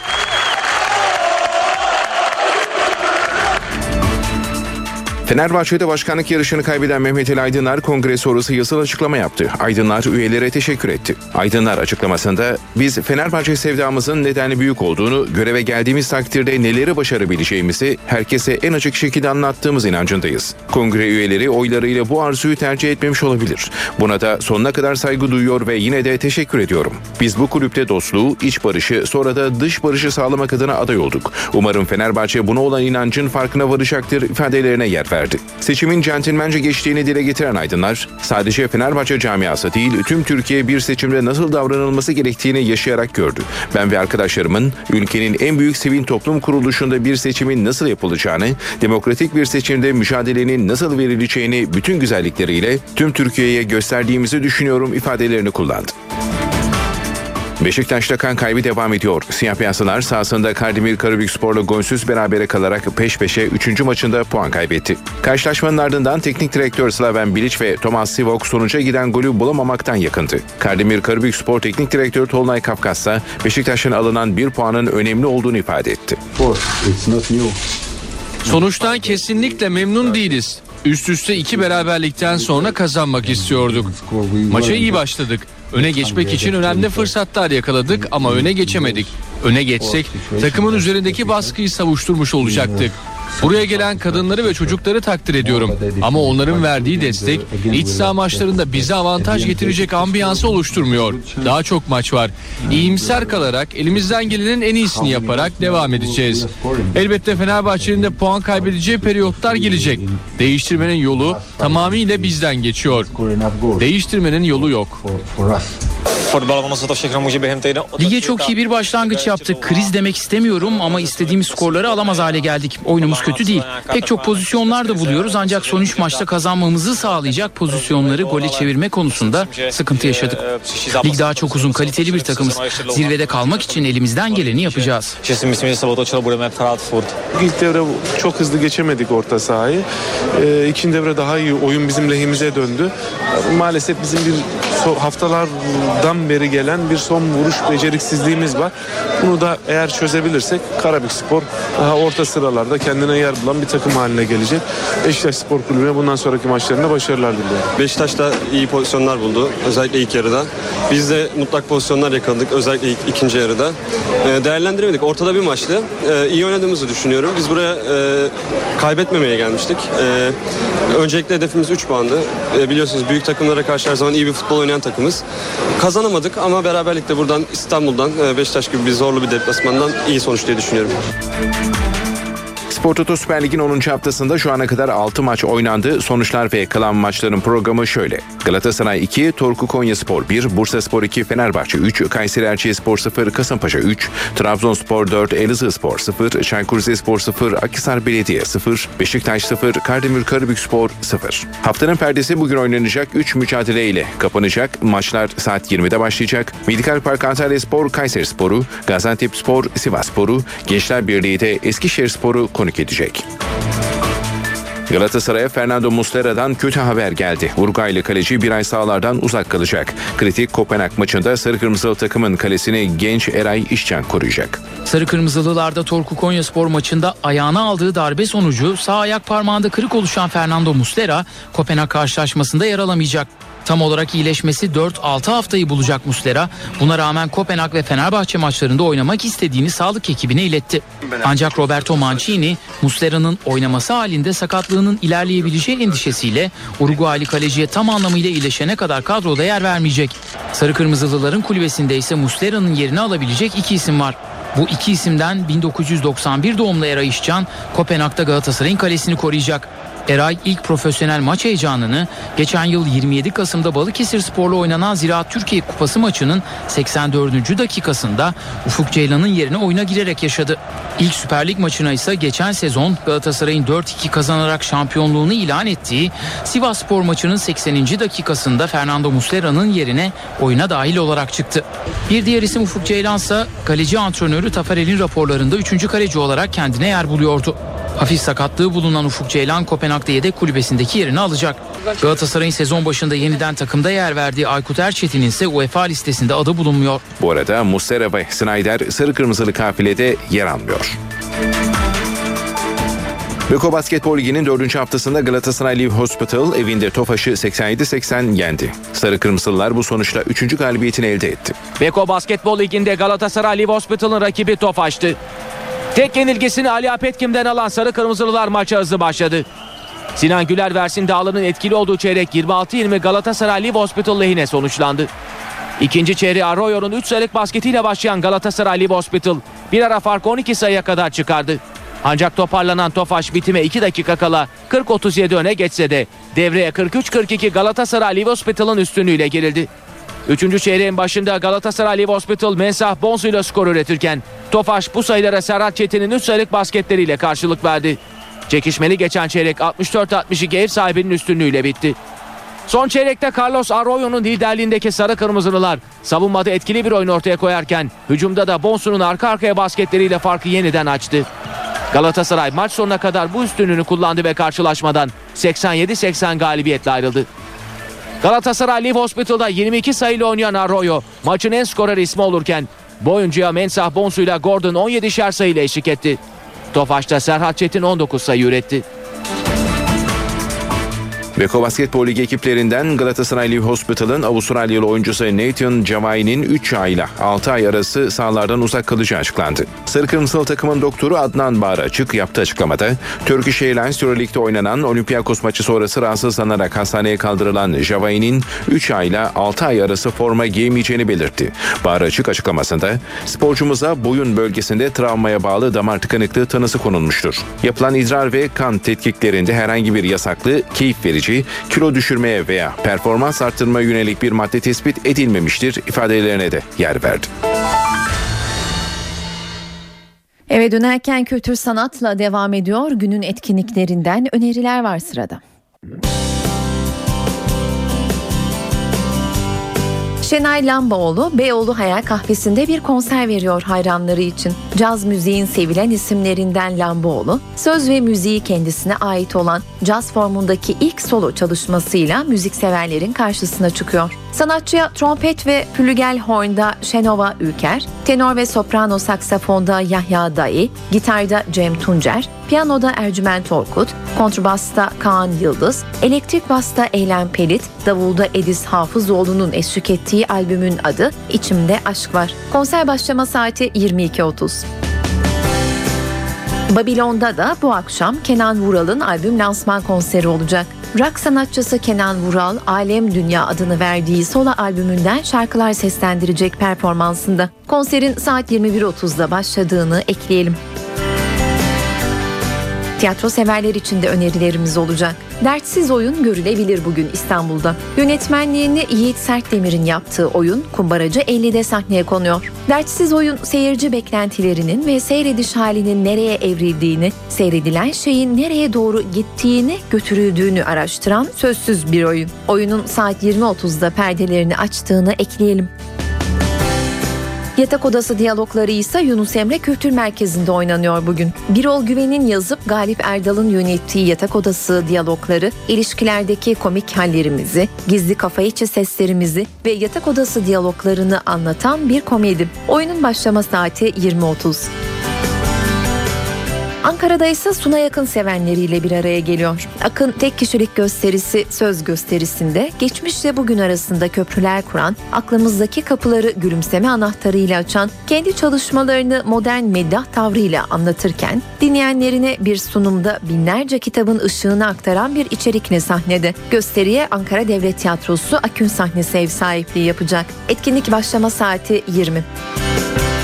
Bu akşam evdeyseniz CNBC'de saat 22'de Mad öncesinde ise saat 21'de CSI New York ekranda olacak. Star TV'de ise saat 20'de O Ses Türkiye ekrana gelecek. Saat 19 ben Öykü Özdoğan eve dönerken de günün öne çıkan başlıklarını bir kez daha hatırlayalım. Mecliste pantolon yasağı kalkıyor. Kadın vekiller başörtüsünün ardından pantolonla da meclise girebilecek. Mustafa Sarıgül resmen CHP'de üyelik hakkını geri kazanan Sarıgül baba ocağına döndüğü için mutlu olduğunu söyledi.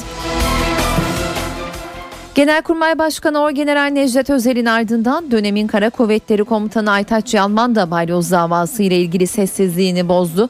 Yalman eski Genelkurmay Başkanı Hilmi Özkök'ün kendisine ayrıntılı bilgi vermemekle suçladı. Ses kayıtları elime geçseydi gerekli incelemeyi yapardım dedi.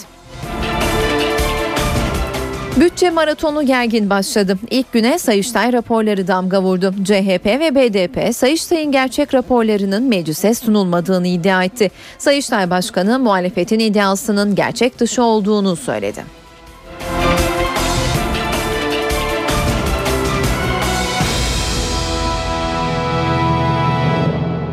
Kadın vekiller başörtüsünün ardından pantolonla da meclise girebilecek. Bunun için 3 parti uzlaştı. AK Parti, MHP ve BDP grup başkan vekilleri Meclis Genel Kurulu'na kadın milletvekillerinin pantolonla girebilmesine imkan tanıyan iç tüzük değişikliği teklifini meclis başkanlığına sundu.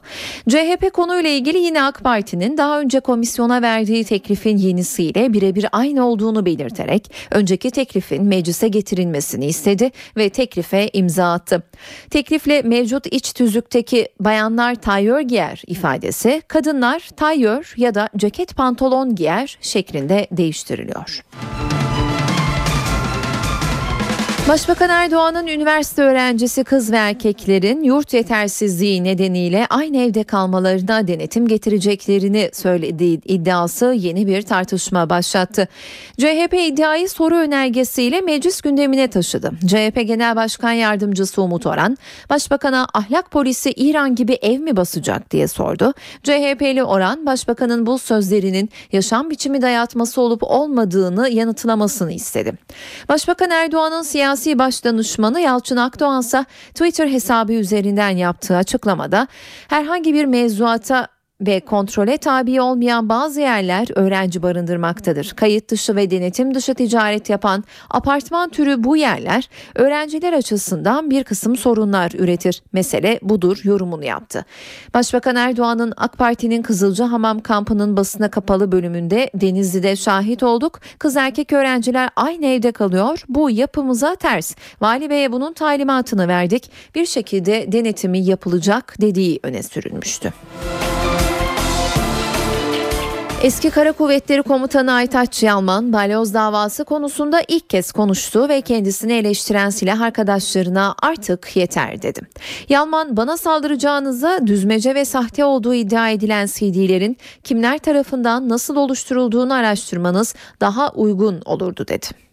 Eski Kara Kuvvetleri Komutanı Aytaç Yalman, balyoz davası ile ilgili ilk kez konuştu. Dönemin 1. Ordu Komutanı ve balyoz davası hükümlüsü Çetin Doğan'la eski Genelkurmay Başkanı Hilmi Özköy'ü eleştirdi. Seminerdeki ses kayıtlarını Genelkurmay Başkanı'ndan öğrendiğimi, ses kayıtlarını görmediğimi ve bu konuda hiç kimseden araştırma yapmam istenmediğini özellikle belirtmek isterim.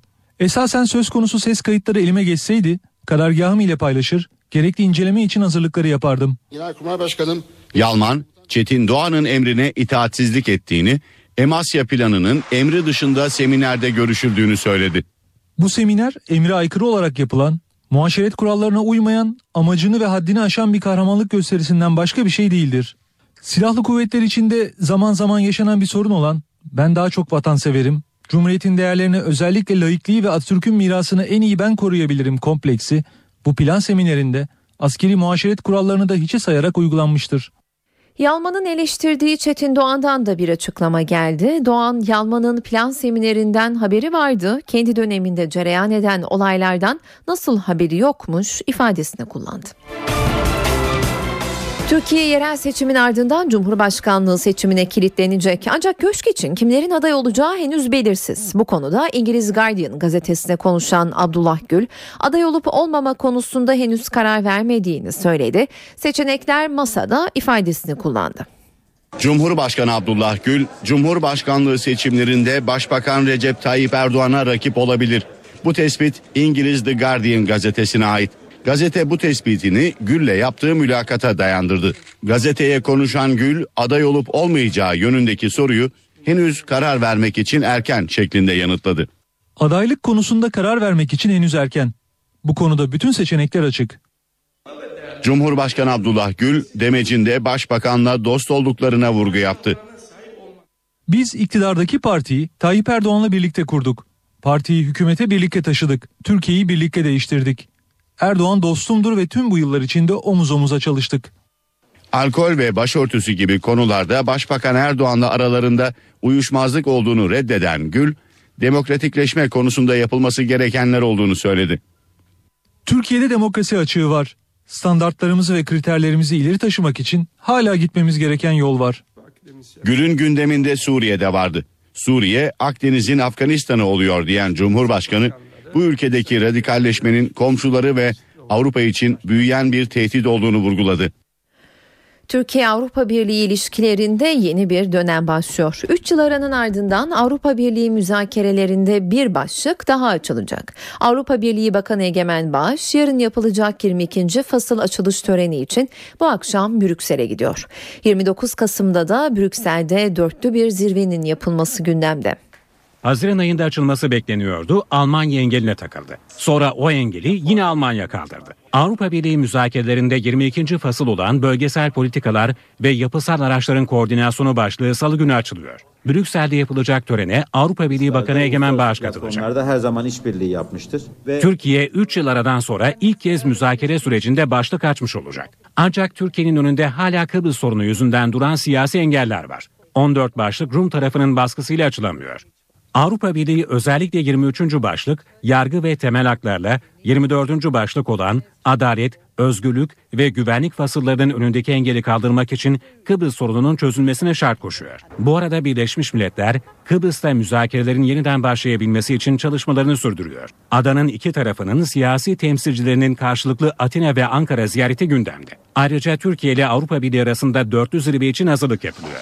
Avrupa Birliği Dış İlişkiler ve Güvenlik Politikası Yüksek Temsilcisi Catherine Ashton, Avrupa Birliği'nin genişlemeden sorumlu üyesi Stefan Füle, Dışişleri Bakanı Ahmet Davutoğlu ve Avrupa Birliği Bakanı Egemen Bağış'ın önümüzdeki aylarda Brüksel'de bir araya gelmesi planlanıyor.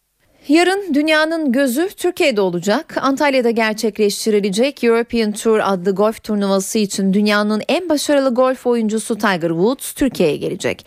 Woods ilk olarak İstanbul'da Boğaziçi Köprüsü'nde bir gösteri vuruşu yapacak. Bu gösteri vuruşu nedeniyle Boğaziçi Köprüsü saat 11-16 arası trafiğe kapatılacak. Metrobüs de köprü güzergahında çalışmayacak. Mecliste bütçe maratonu başladı. Plan ve Bütçe Komisyonu'nda iki hafta sürecek bütçe görüşmelerinin ilk gününde Türkiye Büyük Millet Meclisi, Cumhurbaşkanlığı ve Sayıştay bütçeleri ele alınıyor. O görüşmelerde Sayıştay raporları ile ilgili tartışma komisyona damgasını vurdu. Komisyonda muhalefetin eleştirileri zaman zaman tansiyonunu yükseltti. CHP'liler komisyonu terk etti. Sayın Başkan. Ya Sayın Başkan nerede? Ya Sayın Başkan. Allah aşkına bu rapor mu ya? Bu raporları. Bu rapor mu ya? İki hafta sürecek bütçe maratonu bu görüntülerle başladı. Muhalefet Sayıştay raporlarının eksik olduğunu belirtti. Görüşmelerin yapılamayacağını savundu. Nerede rapor? Bunu bize belge bilgi diye göndermek hepimize bir hakarettir Sayın Başkanım. Hakarettir. Tartışmaların ardından meclis başkanlığı bütçesine geçildi.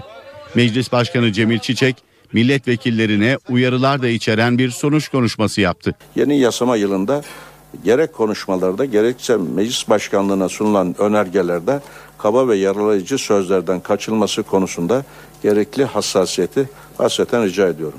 Sayıştay'la ilgili bir eleştiriniz varsa Çiçek'in konuşmasının ardından gerilim kaldığı yerden devam etti. meclis başkanlığına 151 adet rapor gönderilmiş. Nerede rapor Sayın Bu Başkan? raporlar- Ya Sayın Başkan nerede? Ya Sayın Başkan. Allah aşkına bu rapor mu ya? Bir süre ara verilen toplantıda muhalefetin eleştirilerine Sayıştay Başkanı Recai Akgel cevap verdi. 5018 ve 6085 sayılı Sayıştay Kanunu açısından herhangi bir eksiklik bulunmamaktadır. Bu rapor mu? Evet lütfen arkadaşlar Sayın Aslanoğlu lütfen. Lütfen açıklayacak. Açıklayacak efendim lütfen. Akgel'in sözleri de tepkileri dindirmedi. CHP'liler salonu terk etti. Sayın Aslanoğlu. BDP'li Hasip Kaplan Sayıştay Başkanı'na sert çıktı. Sayın Başkanım bütün raporlarımız hukuka uygundur demesi hukukun katlidir, skandaldır. Kabile devletlerinde bu raporlar verilmez. Enflasyon Ekim ayında beklentileri aştı. Aylık bazda son bir yılın en yüksek rakamını gördü. Geçen ayın yaz zam şampiyonu fiyatı %62 artan domates oldu. Ekim ayı enflasyonuyla önümüzdeki yılın vergi ve harç tutarı artış oranları da belirlendi. Eğer Bakanlar Kurulu'ndan farklı bir karar çıkmazsa oran %3,93. Canlı yayın. Hükümet Sözcüsü Bülent Arınç Bakanlar Kurulu toplantısının ardından canlı açıklama yapıyor. Dinliyoruz. ayrılan masada yer almakta. Milletvekilleri de kendi yerlerinde oturmaktadırlar. Dört buçuk saat süren bir sorgulama yöntemiyle milletvekillerimizin düşünceleri ve buna karşılık sayın bakanlara bir soru yöneltilmişse onların da karşılıkları alınmaktadır. Başbakanımız da ifade etti. Yanlış hatırımda kalmadıysa 29 milletvekili arkadaşımız o gün rahat bir şekilde söz aldı ve dört buçuk saat içerisinde Kalkınma Bakanımızdan Başbakan Yardımcılarımıza, Sağlık Bakanımızdan İçişleri Bakanımıza kadar Türkiye ile ilgili her konu dile getirildi ve cevaplandırıldı. Bunların dışarıya bir şekilde yansımış olması bir defa gerçekçi değil. Yani orada bir ses kayıt cihazı da olmadığına göre belki sadece dışarıda bir şekilde ucundan kenarından hiç de gerçekçi olmayan bir izlenimle bazı bilgiler edinilmiş olabilir. Bunlara bilgi bile demek doğru değil. Bunlar duyum olabilir. Bunların gerçek konuşulan sözlerle kesinlikle bir ilgisi yoktur. Şunu rahatlıkla söyleyebilirim. Sağ, e, affedersiniz, Gençlik ve Spor Bakanımıza yöneltilen bir soru oldu. Özellikle üniversitelerde öğrencilerin çok yoğun bulunduğu illerde Kredi ve Yurtlar Kurumu'nun yaptırdığı ve denetiminde bulundurduğu yurtların yeterli olmadığı, öğrencilerin dışarıda kaldıkları, bazılarının özel ev kiraladıkları, bazılarının da başka özel kişilere ait adı yurt olan yerlerde barındırdıkları ifade edildi. Bildiğiniz gibi Kredi Yurtlar Kurumu son 11 yıllık hükümetimiz döneminde fevkalade güzel binalarda bazıları tek kişilik, bazıları iki kişilik, dört kişilik içinde her türlü ihtiyacı karşılayabilecek donanımların bulunduğu, sıcak yemeğin çıktığı, kahvaltının verildiği, her an sıcak su imkanının bulunduğu mükemmel yurtlar yaptı. Bunların sayısı da içinde barındırdığı öğrencilerin sayısı da artmış oldu. Ne var ki 3 milyona yakın öğrenci sayısının bulunduğu üniversitelerimizde bu yurtların da kafi gelmediğini biliyoruz. Bu talep bütün milletvekillerimizin hemen hemen ortak talebi haline geldi. Ve Sayın Başbakanımız, Gençlik ve Spor Bakanımıza bu yurtların süratle sayısının artırılması ve yurtlarda olası yaşanabilecek olumsuzlara karşı bakanlığın mutlaka görevini en iyi şekilde yapması ortaya çıktı. Yani yaşanabilecek olumsuzluklar nedir? Bir yurtta yapılması gerekli olmayan en azından bazı yasak eylemler olarak gösterilen belki de yasa dışı bazı e, suç haline gelebilecek veya disiplinsiz sayılabilecek olayların yaşanmasıdır. Bunların sokaklarda çok örneklerini görüyoruz ama bu örneklerin bir yurda taşınmasının yurttaki öğrencileri rahatsız edebileceği konusunda esasen bakanlığın var olan denetim görevlerinin daha iyi bir şekilde yapılması konuşuldu. Bunu ben de biliyorum. Bunun açıklanmasında da hiçbir mahsur yok. Ancak gazetelere yansıdığı şekliyle özel evlerde kalan talebelerin şu veya bu şekilde denetlenecekleri veya baskınlar yapılacağı şeklindeki yazılar gerçeği hiçbir şekilde yansıtmamaktadır. Düpedüz asparagas bir haberdir. Bizim böyle bir yetkimiz yok, böyle bir düşüncemiz de yok. Sayın Başbakan'ın buna benzer bir ifadesi de kesinlikle söz konusu değil. Ama unutmayın Kredi Yurtlar Kurumu'na bağlı olan tüm yurtların özel ticari amaçlarla kişiler tarafından açılmış olan yurtların da denetlenmesi hem Milli Eğitim Bakanlığımızın hem de Gençlik ve Spor Bakanlığı'nın görevleri içindedir. Yoksa özel kiralanmış evlerde kimler kalıyor? Kimlerle birlikte kalıyor? Ne yapıyorlar? Ne yapmıyorlar? Bunlar bizim ilgi alanımız içerisinde değil. Buna kesinlikle reddediyorum bu tip haberleri ve maksatlı buluyorum. Buyurun arkadaki arkadaşımız. Efendim müsaade ederseniz iki sorum olacak kısa. Birincisi Mardin'in Nusaybin ilçesi bölgesine yani Suriye sınırına yapılması öngörülen ya da yapılan bir duvar ve bu duvara karşı bazı kesimlerin verdiği tepkiler var.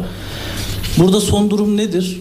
Ee, ve sizin bakış açınız nasıl hem hükümet olarak hem şahsi anlamda? İkincisi e, bazı yabancı basın ve yayın organlarında ısrarla e, Türkiye'nin El-Kaide yanlısı gruplarla ilişkilendirilme çabası var. Bu gündeminizde Nerede miydi? var anlamadım. Bazı yabancı basın ve yayın Yabancı basın organlarında evet. Bu bakanlar kurulunda masada oldu mu? Olmadıysa sizin görüşünüz nedir? Teşekkür ederim. Hayır bu tür şeyler geçmişten bu yana bırakın yabancı basın yayın organlarını Türkiye'nin ana muhalefet partisinin milletvekilleri tarafından da dillendiriliyor. İsimleri sizce malum ve 3 yıldan beri Suriye'de cereyan eden bu vahşete karşı kayıtsız kalan Esad rejiminin ayakta durması için de büyük bir gayretle, büyük bir azimle siyasi faaliyetlerini yürüten bazı kişiler var. Onlar da iddia ediyorlar ki Türkiye Suriye'deki bu örgütlere destek sağlıyor. Bunlar ne kadar yalansa ve bunlar ne kadar maksatlıysa yabancı bazı basın yayın organlarında yazılanlarda aynı kaynaklara dayandığı için onların hiçbirisi doğru değildir. Bizim Suriye ile ilişkimiz sadece insani amaçlar, orada hayatını kurtarabilmek için Türkiye'ye sığınan insanlara destek sağlayabilmektir. Bu desteğin de 600 bin kişiyi şu anda aştığını ve onlara yaptığımız harcamalarında 2 milyar lirayı fazlasıyla aştığını söyleyebilirim. Yoksa bizim orada Özgür Suriye ordusu veya Suriye'deki muhalefeti sadece siyasi anlamda desteklediğimizi de herkes biliyor. Geliyorlar Türkiye'de toplantılar yapıyor. Muhalefetin unsurları bir araya geliyor. Muhalefetin yöntemlerini tartışıyorlar. Kendilerine başkan seçiyorlar. Türkiye'de yapılan faaliyetler budur. Bunlar siyasi faaliyetlerdir, silahlı faaliyetler değildir. Dolayısıyla bunların ortaya çıkarılmış olması şüphesiz orada El-Kaide benzeri örgütlerin mevcut boşluğu doldurmak için gelip belli bir amaçla çatıştıklarını herkes biliyor. Ama Türkiye'nin o örgütlere karşı herhangi bir desteği kesinlikle söz konusu değil. E, iki soruydu bir tanesini idaf edersiniz. Ha Nusaybin. E, doğru bu Nusaybin'de bildiğiniz gibi Kamışlı'ya çok karşı karşıya olan bir ilçemizdir. Biz yurttaşlarımızın güvenliğini esas alıyoruz ve bunun için de bazı geçici tedbirleri yapmak zorunda kalıyoruz. Orada geçici tedbir olarak yapılan şey bir duvarın örülmesi ki bu 1300 metrelik kesimindeydi. Bu duvarın örülmesi duvarın tamamen yükselmesi anlamında değildir. Mevcut yapının üzerine tel örgü geçirilecektir. Yani duvar diye biliniyorsa yapılan şey hayır duvar değildir. Orada yapılanın üstüne bugüne kadar başka yerlerde de uyguladığımız gibi tel örgüye ait bir yapı oluşacaktır. Bugün mevcut yapının üstüne tel örgü getirilmek suretiyle mevcut kesimdeki belki güvenliğin sağlanması yoluna gidilecektir. Doğrudan doğruya boydan boya bir duvar inşa etmek veya duvar yapmak söz konusu değildir. Bunu belki bir e, açıklama olarak da kabul edebilirsiniz. Çünkü bunun üzerinde tartışanlar da var. Bunun üzerinden siyaset üretenler de var. Hatta bir belediye başkanı Nusaybi'nin bir hanımefendi bildiğim kadarıyla açlık grevine de başlamış durumda. Hayır iddia edildiği gibi değil. Tel örgüyle yapılabilecek, korunabilecek bir can güvenliği orada tesis edilmiş olacak. Han, hanımefendiyi dinleyelim.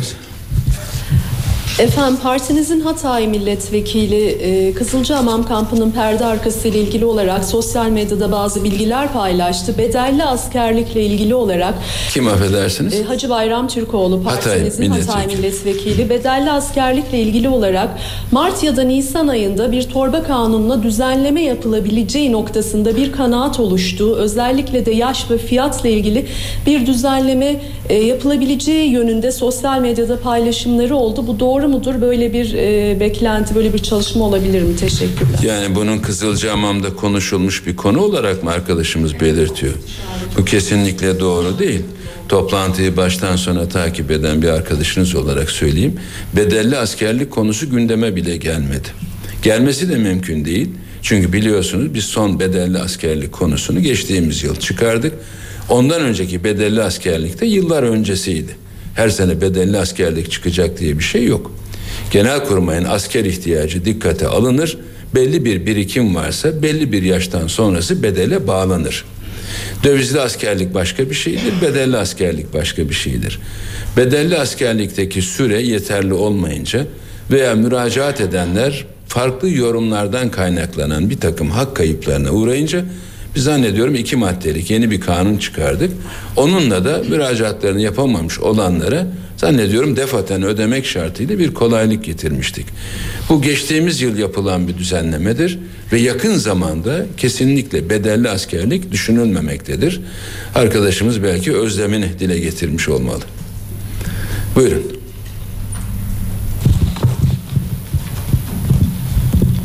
Efendim Mavi Marmara saldırısında yakınlarını kaybeden ailelere ödenecek tazminat konusunda sizin de başında bulunduğunuz bir komisyonun çalıştığını biliyoruz. Evet. İsrail'le e, muhataplarıyla bir görüşme olduğunu biliyoruz. O konuda son durum nedir? Yeni bir gelişme var mıdır? Teşekkür ediyorum. Arkadaşlar e, 22 Mart'tan itibaren hatırladığım kadarıyla biz bu görüşmelere başladık. Yani İsrail'in resmen özür dilemesinin arkasından bu eylemde onlara göre haksız eylemde hayatlarını kaybedenler ve yaralılar için tazminat ödenmesi söz konusu oldu. Ben Türkiye tarafındayım. İsrail tarafından başkaları vardı. Türkiye'de ve İsrail'de bazı görüşmeler yapıldı. Sonra bazı konularda bu süreç tıkandı. Süreç bitmiş, sonuçlanmış, kesilmiş değil. O konulardaki bir anlayış birliği mevcut olursa veya o anlayış birliğine ulaşabilirsek tazminat konusunu da gündemimizden çıkaracağız. Bu konuda kesinleşmiş olacak. Tabii bu konunun gündemden çıkması yapılacak, imzalanacak bir sözleşmenin İsrail tarafında kendi prosedürlerine göre Türkiye tarafında da yine bizim anayasamızda yer alan uluslararası sözleşmelerin meclis tarafından uygun bulunmasına dair bir kanunla mümkün olabilecek.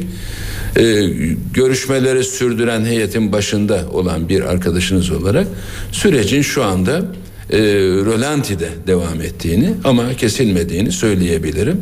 Buradan Türkiye'nin bir kaybı olmaz. Ancak birbirine bağlı üç tane unsurun yerine getirilmesi için biz tazminat konusunda da birinci özre bağlı olarak bir sonuca ulaşmayı hedefliyoruz. Bildiğiniz gibi bir başka hedefte Gazze'ye karşı uygulanan ablukanın ve ambargonun da kaldırılmış olmasıdır. Bu konuda bazı iyileştirmeler yapıldı. En azından mal ve erzak girişleriyle ilgili ama bizim anladığımız bir manada e, çok iyi bir iyileştirme sayamayız. Üzerinde çalışılması gerekiyor. Buyurun. Efendim e, Mısır'ın seçilmiş Cumhurbaşkanı Muhammed Mursi'nin yargılanmasına başlandı ve e, dava 8 Ocağı ertelendi.